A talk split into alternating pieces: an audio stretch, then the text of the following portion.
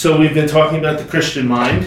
Uh, we started uh, by making it clear that there is a difference uh, between the redeemed mind and the unredeemed mind.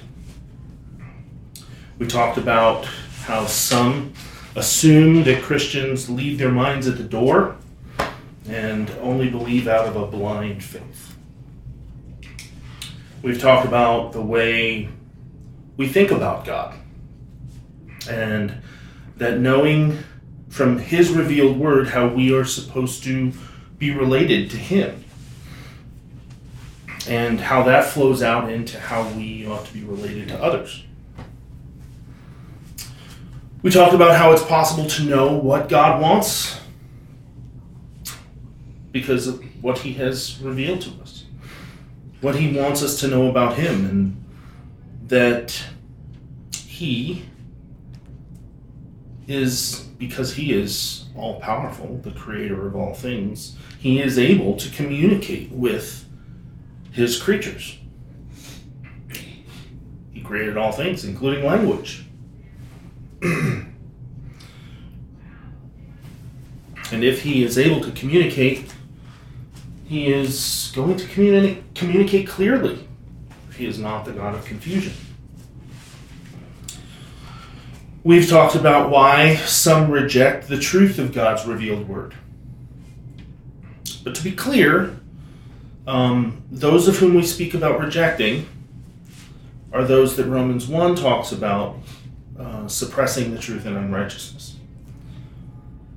Uh, you, you can't suppress something unless you already know that it's the truth, unless you know that it is true to begin with.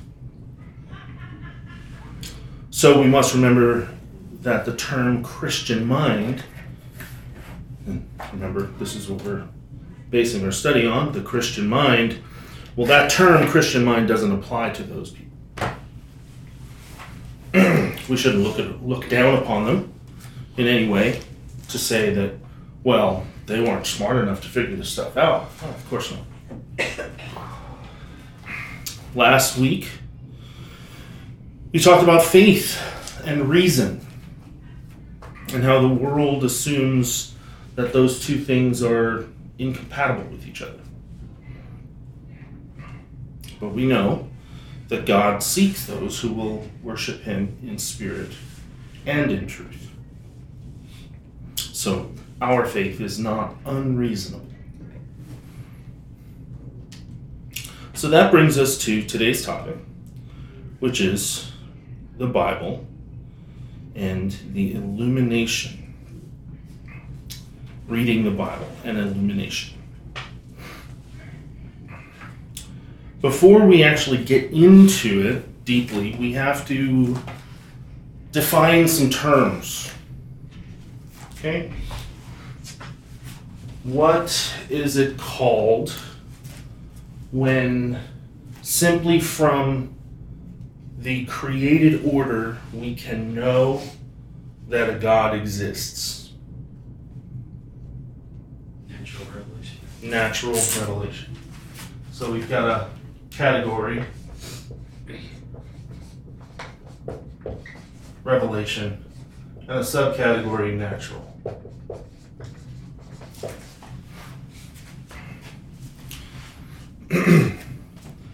natural revelation can be defined as that which can be known about God by what he has made.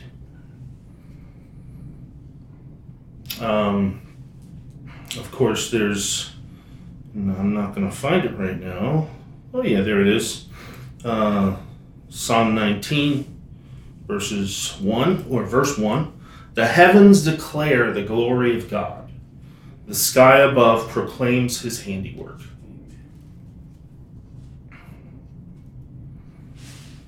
Now, what do we what do we think of when we hear the word revelation? enlightenment, bring to surface what is hidden. Okay. Something that's hidden. Okay. Is it the self disclosure? Okay, so something is being revealed, right? In this particular case, we are talking about God's revelation, um, and specifically the natural revelation. So there's something about God that He is telling us about through the things that have been made. But is He actually technically telling us? Is he saying, I exist? Is he saying to us, believe in me?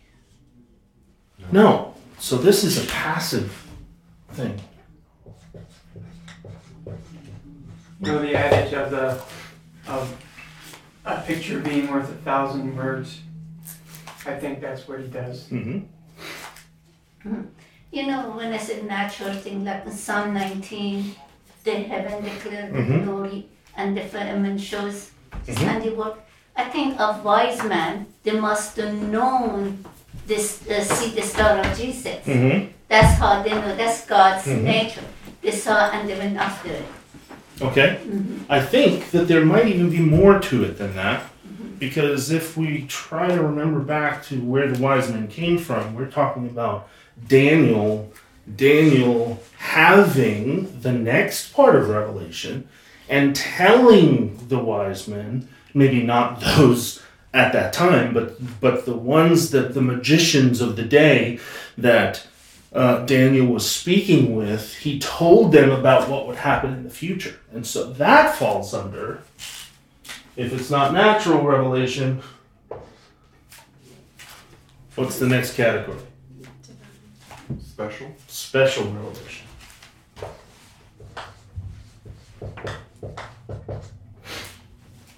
And what is special revelation? God's objective self disclosure. Okay, good definition. Not from me. that which can only be known about God by what he has specifically told us. So, if he is speaking, then this is an active revelation. Okay? So, there's things that can be known about God just by looking at the creation and you can't go any further. You can assume that God is a God of order because there is an order to things. You can assume that He is creative. Like I said in my prayer, look at all the different colors that we see in the fall. Look at the the sunrises and sunsets when the colors of the sky turn into beautiful artwork.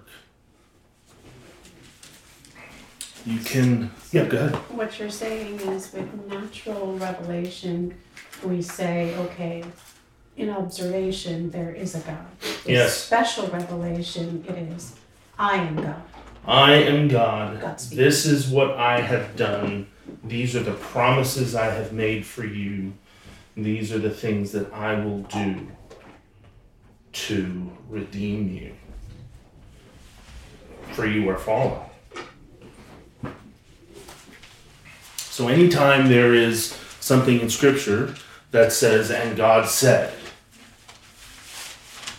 frankly, any of the words of Scripture is God said. So we have the idea that revelation is God telling man, whether it be passively or actively, that he exists and what his attributes are and what he expects of us as his created beings.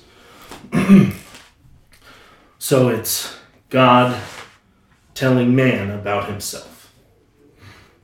Okay. So, what do we think the next um, major topic will be? If we're talking about God telling us who He is, then what's the next step? What he expects from us. Okay, well, that's part of, but I think we broached that topic a little bit when we were talking about the wise men. What were you going to say? I was thinking volition as well, but now, now I'm not so sure. Okay. Oh, Christ came. Christ came, okay. How would we know that Christ came today if someone hadn't told us about it? If someone hadn't written it down? Archaeology, archaeology. Okay, but even archaeology um, is only digging up things that were written down, you know, the Dead Sea Scrolls. So the word of God. So, Inscripturation. inscripturation and what is what is happening in that inscripturation it is the inspiration of god that god has taken what he has revealed about himself which he gave to man and then man putting that information down on paper for the rest of humanity to be able to understand and read so it's the writing down of what God has revealed in his special revelation. Keep in mind, we are talking mostly about the special revelation. Because anything that's in Scripture is special revelation, yes. You use the word inscripturation. Mm-hmm. What is that? It's it's a it's a uh, kind of a not a synonym, but a, a parallel word to inspiration. When we're talking about inspiration, we're talking about men being guided along to write the exact words that that God wanted to be relayed in Scripture. we say that all Scripture is God breathed. Well, for it to be Scripture, somebody has to write it down. So that's the inscripturation. Okay? But it's really a kind of a subheading of inspiration. So you're talking about studying, uh, finding documents of the past. you know, like a, uh, when uh, when um, archaeologists or people who study the past to find out about people, they look at they find um, like uh, in the, in the you know you got all the scripture parchments, different pieces that are laying around. They put it all together and and it gives them a glimpse into what happened in the past. So you're talking about those kind of documents. Well, actually, which would be they put it together. This is God. This is uh, apparently these are from Christians. This is, you know Mhm. that kind of this is the Hebrew scrolls and scriptures and stuff like that. Putting all that stuff together. That's what you're talking about. well, that's not really what I'm talking about when we're talking about, and I didn't write it down, inspiration.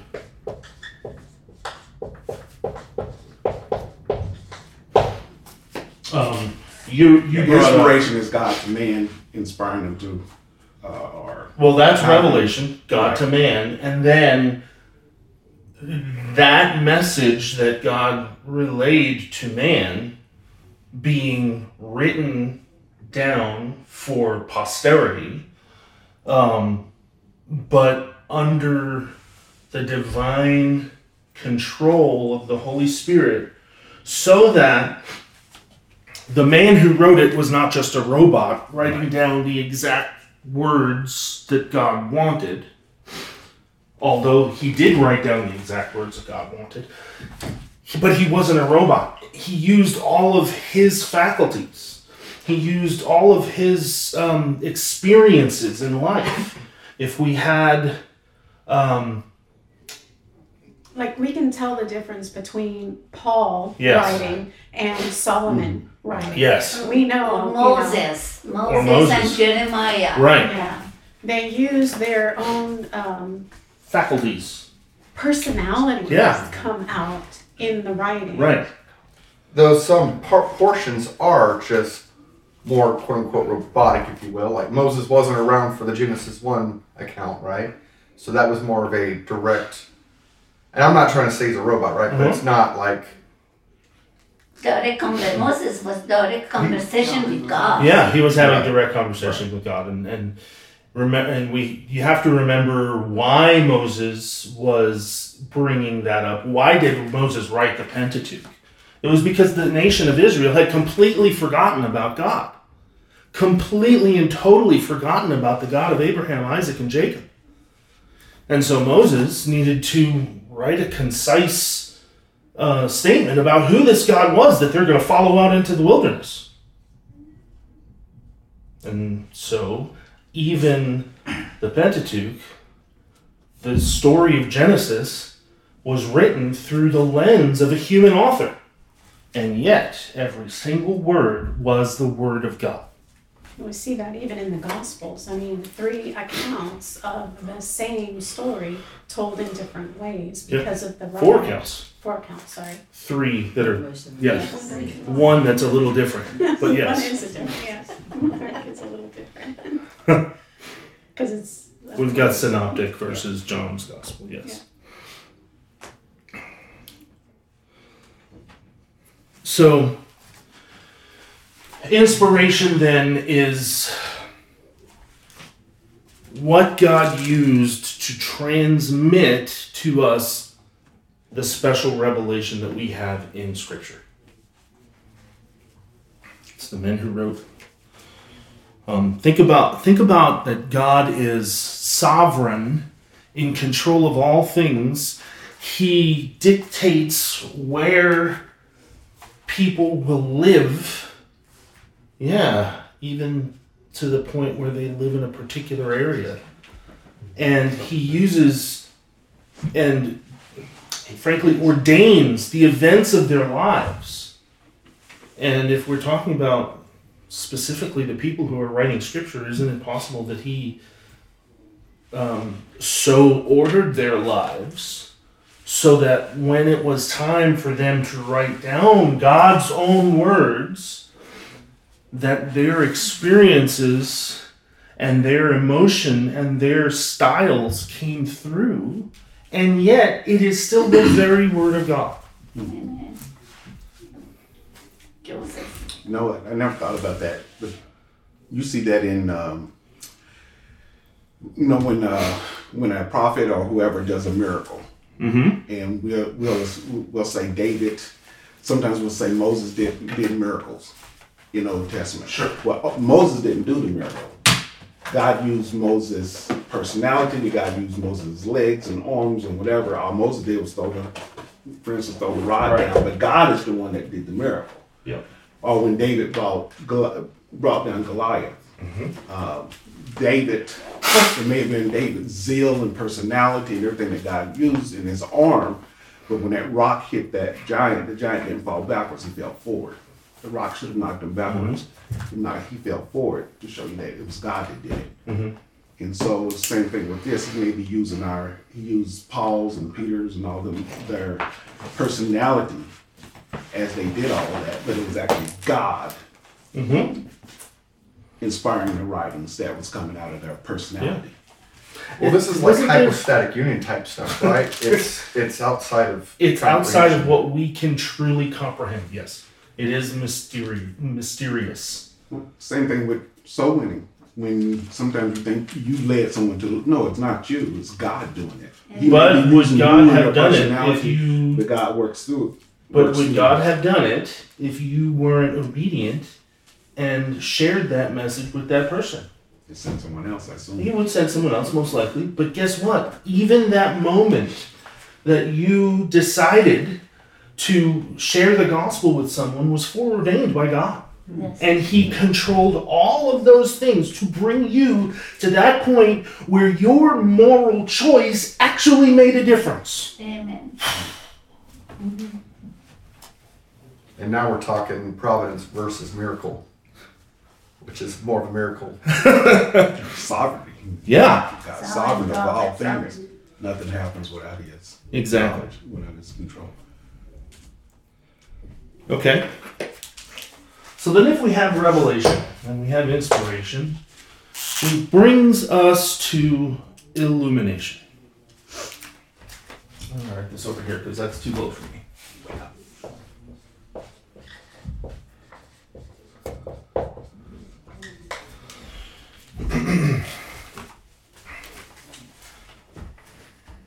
The Bible is written in human language. Is it possible for natural human beings to read what's in Scripture and understand what it says? Surface, yeah, surface wise, yes. Yeah. Sure. I mean, anyone can read John, the book of John, see all of the miracles that John laid out that Jesus did, see that John said, and he did many more miracles that are not written in this book. But these are written so that you would believe that he is the Son of God, and in believing you would have life. Can I say something? That illumination comes in God's timing. Yeah, absolutely. Because I, I read the Bible Mhm. at first, I wouldn't, I read it, I didn't understand. It was then a question and answer. It was the time when God enlightened to me, it was Yes. like somebody turned the light on. And Mhm. You're moving. You're moving ahead. I'm sorry. it's good. We're both on the same page, right? Why? Because we both have the same Holy Spirit. Okay, Yeah. it's good. It's all good. So, how is it then that when someone reads the scriptures, understand what it says, says, "Hmm, these Christians believe this." How is it then not illumination to them? Because illumination requires the Spirit. Exactly. Illumination is a sovereign work of the Holy Spirit.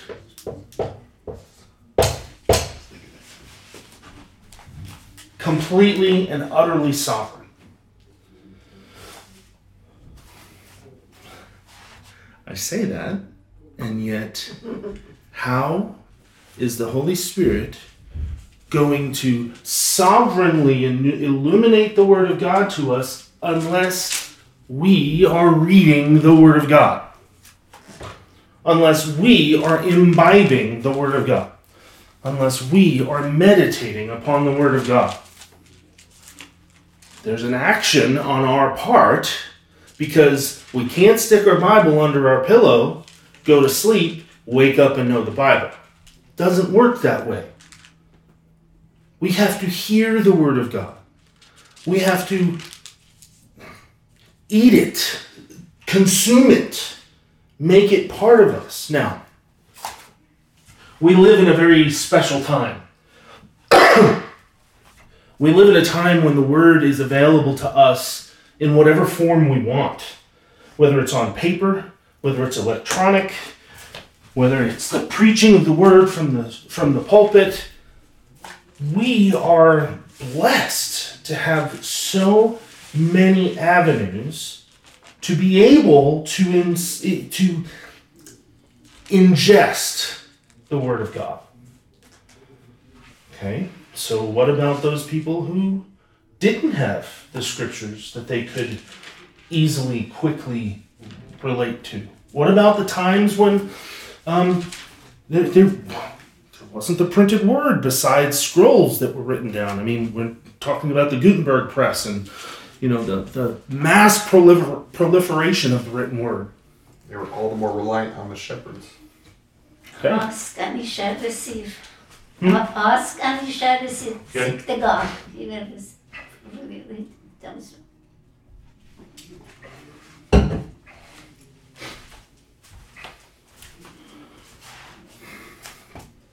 So illumination, if if revelation is God's word to man, and inspiration is man putting the words on paper, then inspiration is the Holy Spirit taking those words that are on that paper and informing our hearts and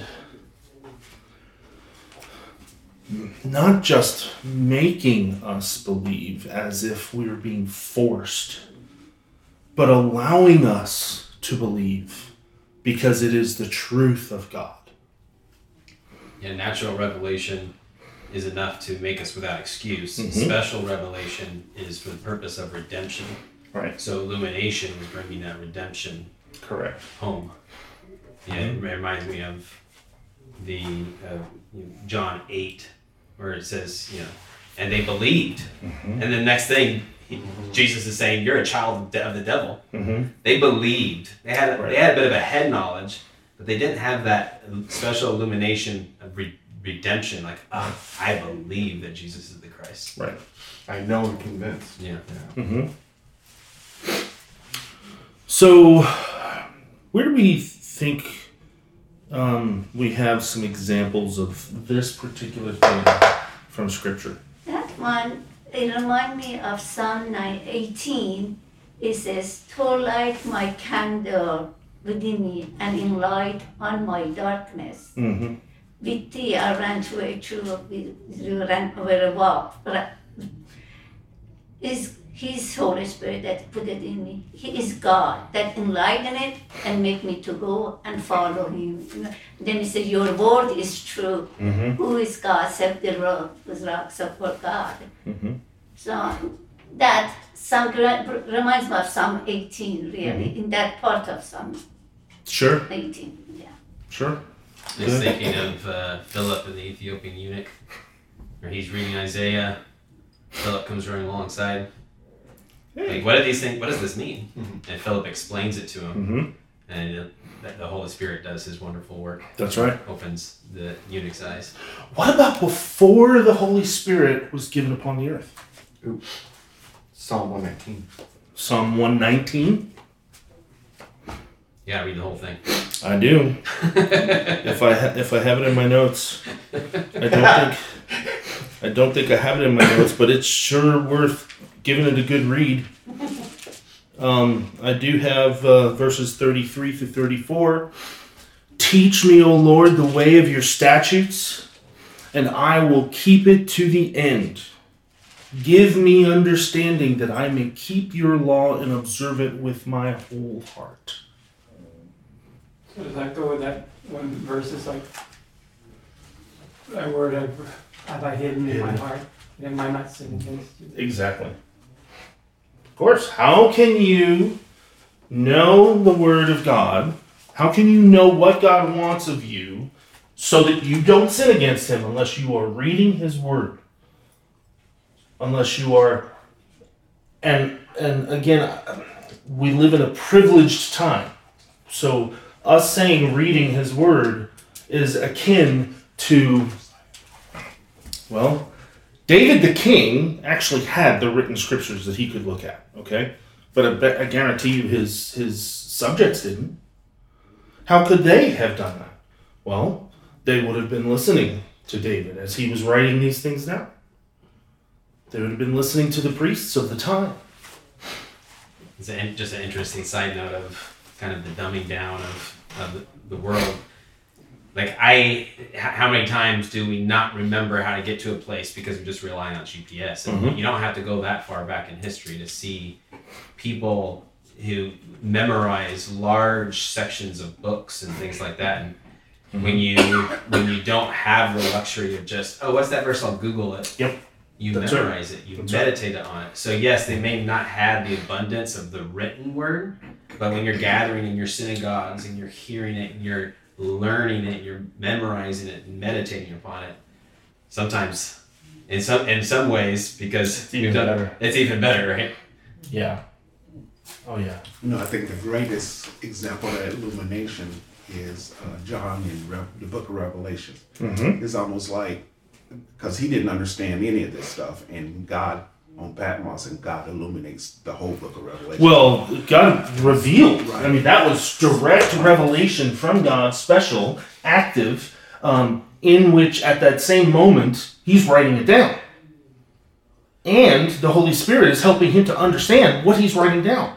What about the people who wrote down scripture who had no idea what it meant? What happened in those cases? They were getting special revelation and they were writing it down.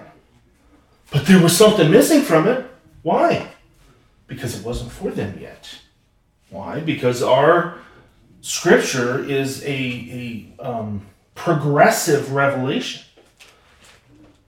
I mean, if it weren't progressive revelation, then in uh, in Genesis three, when God is telling about uh, the the one, the seed who will crush the serpent's head, he would have just said, "Oh, by the way, his name's going to be Jesus," da, and he would give him everything that needed to be known, and, and from that point forward, everything would have been good. But no, he said, "From your seed," and then he said to Abraham, "Your descendants will be like the stars of the sky and the, the sand on the seashore."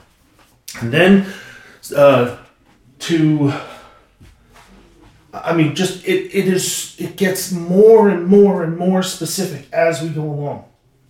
They had enough illumination to long for the the full revelation of what they wrote, Right. right? To, to hope for it, Yeah. rather than like, oh, that's odd. Yeah. I Yeah. wonder what me- I wonder what message that is. It's like, oh, I want to know. wish I knew what this Yeah. was. Yeah, doesn't Hebrews tell us that they were writing these things down? It specifically tells us what you were saying. Yes, that's exactly what I'm referring to. hmm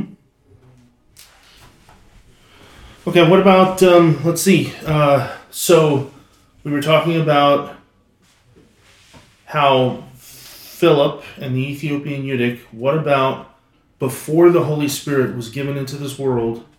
Another example of when people's hearts and minds were illuminated to the words of God. And I'm thinking of a very specific moment in time when who the predecessor of the Holy Spirit did something. What do you mean before even Jesus' time? And No, I was actually speaking of Jesus. But are you talking the non-Pentecostal day? Uh, the people no, in Room? no. I was talking about Because I was when they were walking on and the two and, and, Jesus and Jesus yeah. came and they were like don't you know what's been going on? And and what did he say? How foolish you are? Don't you don't you know what Slow to believe. what good It's like so slow to believe all that the prophets and exactly. Yeah. and what did he do? He, He told them with- starting with moses and all the prophets about all of the things that pertain to himself so God Himself, in the person of Jesus Christ, was illuminating what they already knew about Scripture to help them to understand its true meaning. You see that all through Acts as well. Mhm. He man it says like Paul reasoned with them from the scriptures. You have Mhm. to real, remember what scriptures they had at that time. They had what we call the Old Testament. Right. So he's reasoning from the Old Testament, pointing them to Christ. Mm-hmm. Um, so let's see, Ephesians 1 15 through 23 says, For this reason, because I have heard of your faith in the Lord Jesus and your love toward all the saints, I do not cease to give thanks for you, remembering in remembering you in my prayers, that the God of our Lord Jesus Christ, the Father of glory, may give you the spirit of wisdom and of revelation in the knowledge of him having the eyes of your hearts enlightened, so that you may know what is the hope to which he has called you. And it goes on from there. It's the Holy Spirit enlightening your eyes. Is it a good time to ask a question off subject? Come on. So, I get confused by the whole thing that where Jesus is now in the Old Testament, you know, and having interaction with different people along the way, right? And we say, Christophanies.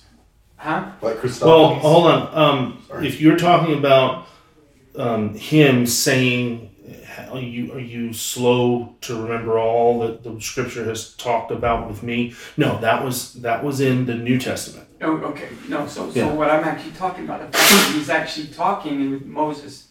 And I'm understanding right now that, that Jesus was the one doing all the things in the garden, talking to Uh-huh. Moses. And I'm going, wow, but Jesus wasn't even born until, Right? Yeah, so I know Jesus was alive in the beginning, Yes. and he was the Word, and so on and Okay. so on. But did we call him Jesus at that point? that's what I'm. The Son of God. That's what So I'm. yes, it is definitely off topic, but it's a great topic. It's a great rabbit trail to get on. Okay, the Son of God. We're talking about the Trinity. Is eternal. No beginning, no end. Hmm. In the same way that the Father is eternal, no beginning and no end.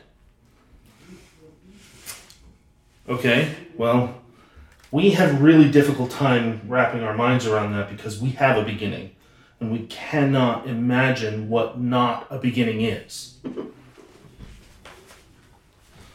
then we also say that God is unchanging. He doesn't change. Okay? And yet, this God, the Son, became man. Doesn't that indicate some sort of a change? No, actually, it doesn't. Because his nature as God the Son was never modified in any way. He took on humanity as if taking on a coat. Does that change you? No. No. Not at all. So there are two natures the God the Son and Jesus the man combined into one person Jesus the Christ how those two things and that's that's what you were talking about earlier about the, the hypostatic union these are things that we just cannot comprehend miracle of miracles that the infinite of infinite God could fit into the body of, of a man. And that he is still a man seated at the right hand of God. It's similar to us. We are, this is not the real us neither. This is just a container. The real me is my, my soul. And so I am limited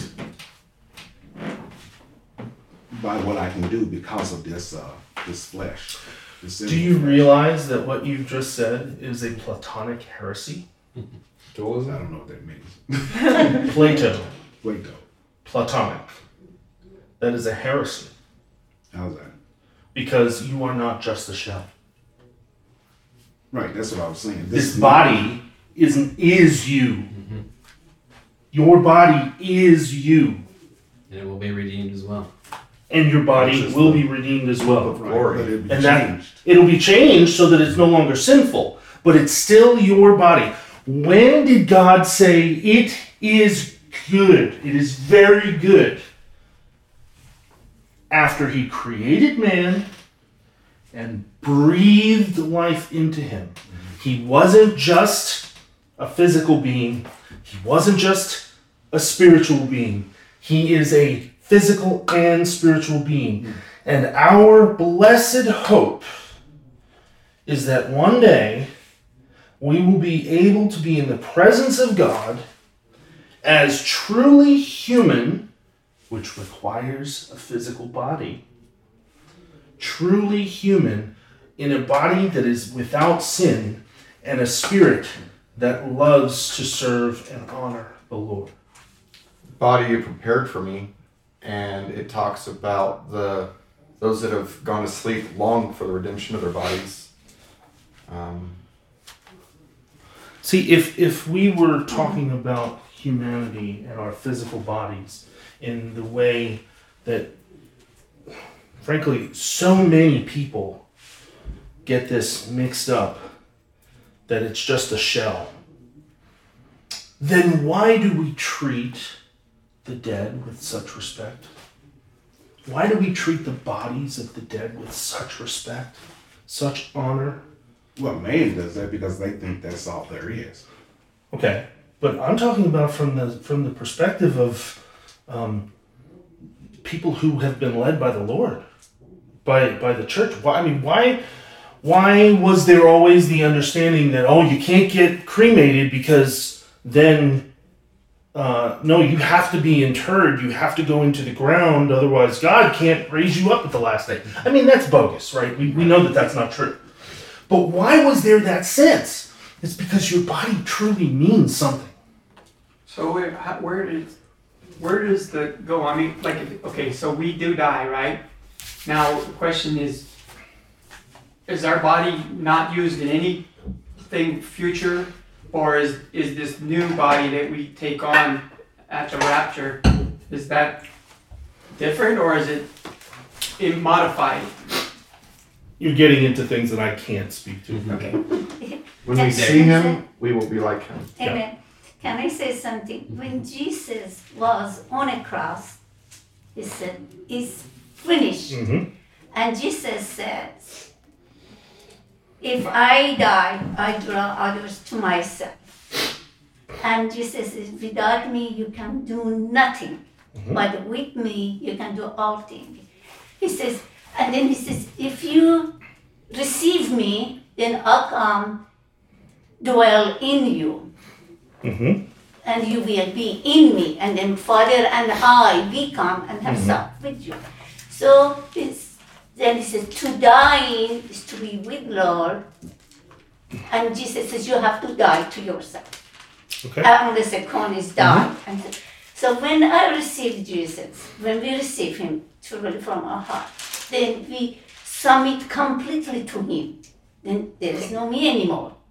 It's not me that living, it's He that is in me, Mhm. living through this body. So, as His body was resurrected, and if I'm completely submitted to the Father through Jesus, I will follow the Father through Jesus, and this body will be resurrected. So I will believe in resurrection, and that this that God says, "I will not let your whole body that decay there."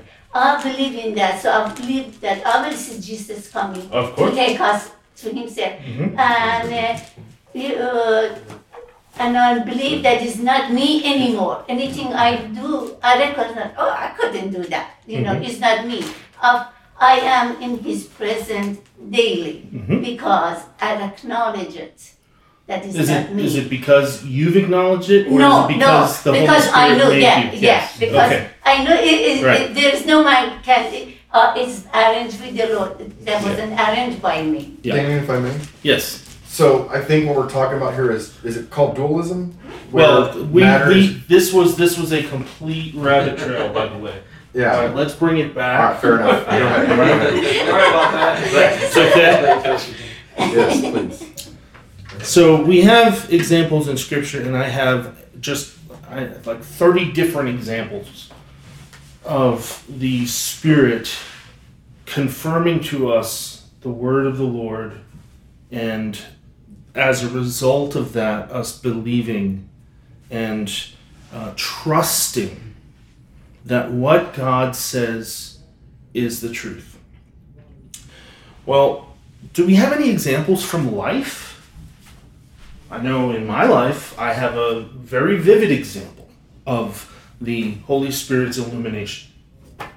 There was a point where I was I was just lost. I had no idea what I was doing in terms of my Christian walk. I, I was a believer at the time, but I felt like I was just floundering. And I picked up a book, and it, it was a really small book about how to memorize scripture. And it said, start here, do this, do this, do this, do this. Follow these steps, and you will memorize scripture. Okay. Let me start here. And it was it was in the book of Ephesians. And I'm reading and I'm memorizing and I'm I've finished chapters one and two and I have them completely memorized and at this point illumination hadn't occurred. I had been imbibing the word. It probably took me a month and a half to get to the point of just memorizing chapters one and chapter two.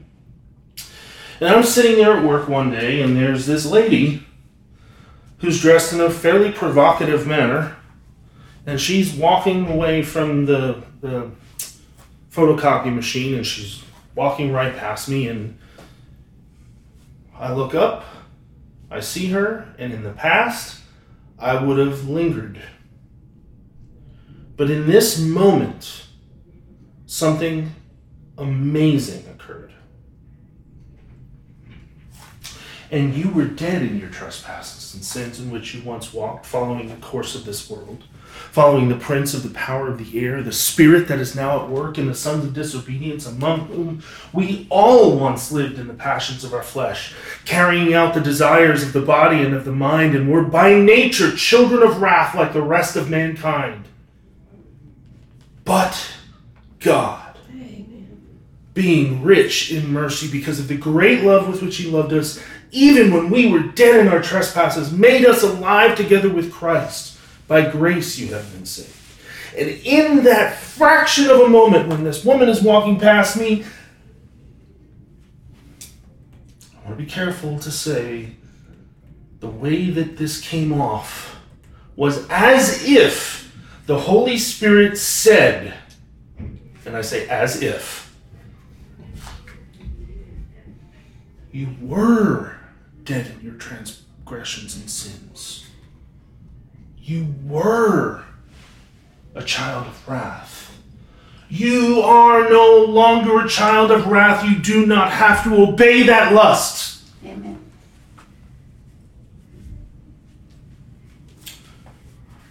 Had I not been memorizing the scripture, would the Holy Spirit have been able to say that to me? Now, again, I say very carefully that the Holy Spirit didn't say, hey, dummy, don't you know this? Because that No. would fall under special revelation. That would fall under special revelation. That does not happen. That did not happen. That's closed. What happened was, in that moment in time, the words that I had hidden in my heart so that I might not sin against him, the Holy Spirit showed me why. Illuminated those words to my heart. Another story the doctrines of grace. I had asked my wife when we had just gotten married, what is this? What is this Calvinism stuff? I don't understand. What are these five points of Calvinism? And she went through them as best she as she remembered them.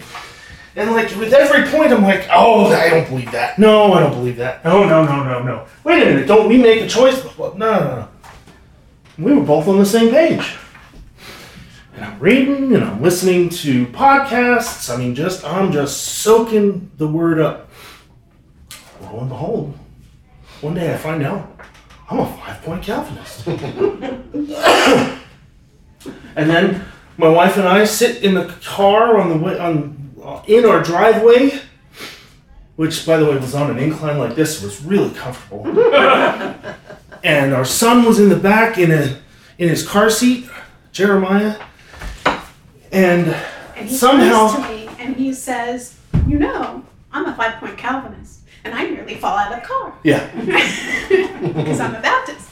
I was. and so we spent like two hours in that car discussing why I believed in the doctrines of grace. And you know what? She didn't believe it then.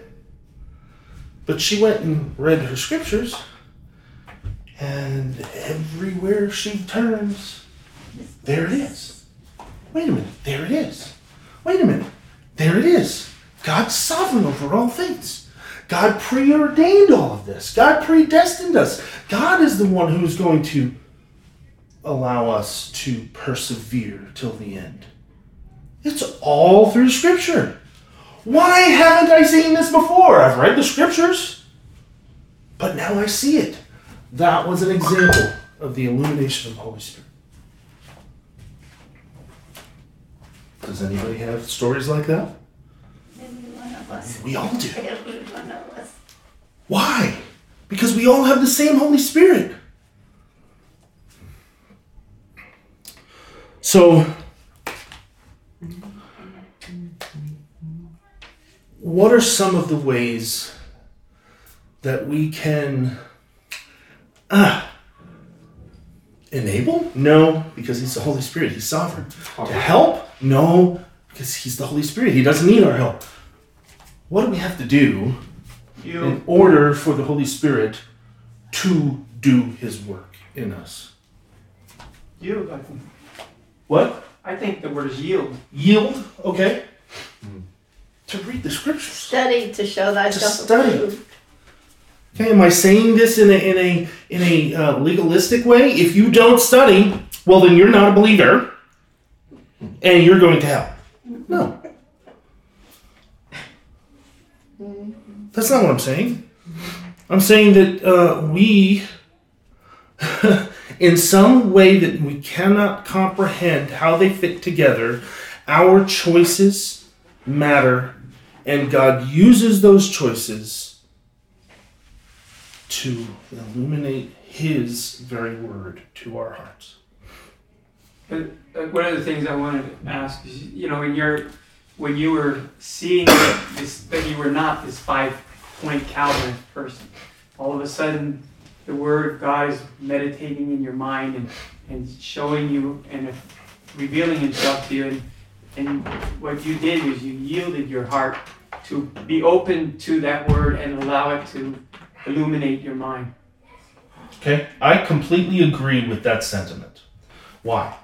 Because Romans 1 says that even though they knew God, they did not honor him as God and give him thanks. So it was a choice on their part. They have the knowledge that God exists by the passive natural revelation. They have the knowledge, they know it, hmm. and if they deny it, then they are doing so in unrighteousness. So there is a choice involved. Now, hopefully, as those who have been brought from death to life, those who have the Spirit indwelling in them, we will more often make the choice to obey, to study, to believe what the Word says. Look.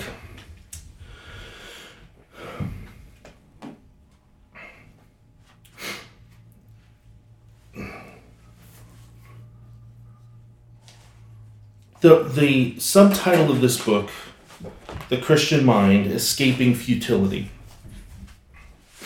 How does understanding this concept of illumination allow us to escape futility?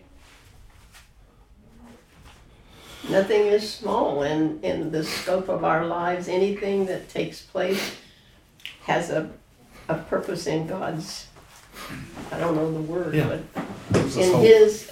Gives us hope. Because He's prov, the, providence of God. Mhm. I heard a pastor say not long ago that he's been as, as much um, experiencing miracles, so to speak, because of the providence of God as much as because of the sovereignty of mm-hmm. God. And it just is, it's really kind of fun to, and it keeps us from griping if we realize, oh, well, I guess I was stopped here for 14 minutes, you know, because he didn't wish me to keep going at, Yeah. at the rate or the direction or, you know, whatever. I may not know all of that, but he knows it, and I mm-hmm. can rest in that. Absolutely. So going back to um, uh, the Romans one thing, what did what did what did Paul call their disbelief? He called it futility. So this concept of illumination, how does it help us to escape this futility? Well, we're freed from the illusion that we have the power to understand God's word on our own. Hmm. That's an illusion. If we try to understand God's word on our own, it will lead to error. We must remember that we need the Holy Spirit's power to help us understand God's special revelation to us. Here's, here's a very simple example of the opposite. If we try to reconcile what the world says about science and about the origin of things with what the Bible says, and we are not relying upon the Holy Spirit to convince us of the veracity of Scripture, we may even walk away from the faith. Why do I say this? Because I know someone who I would have sworn was a believer, loved him like a brother, and today says he no longer believes. Because he chose to believe that he himself was the one who was understanding Scripture for himself. Now,